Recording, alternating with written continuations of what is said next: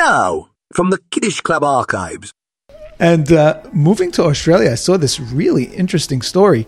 So it turns out that uh, when the United States was battling ISIS in Iraq, a bunch of Australian cyber spies were using this high tech hacking to disrupt ISIS. So ISIS was using cell phones to coordinate attacks, uh, coordinate, you know, bomb the bombings, things that they were doing, and so they had a system where they infected their phones, and they were able to do basically whatever they want whenever they want.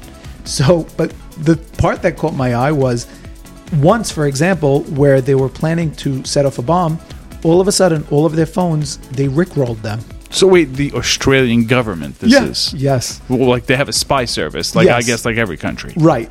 They rickrolled ISIS. And for those who don't know what rickrolling is, this is something that was popular, I guess it was like, I don't know, eight years ago on the internet, where uh, you would get a link and be like, oh, you know, you'd see a news story. A friend would send you a news story like, oh my gosh, this news story, uh, did you hear this bridge fell in India?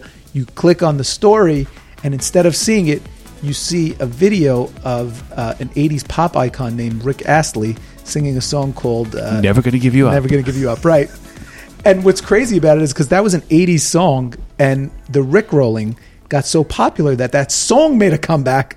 And this artist who hadn't been seen from or heard from in 25 years all of a sudden was in the Macy's parade. And that's a true story. He was in the Macy's parade performing his song. I think you should play the Rickroll.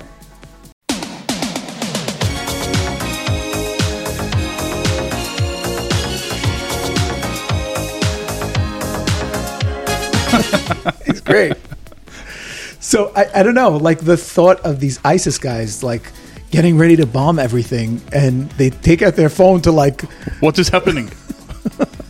what is happening here? You did this? Ahmed, you did this?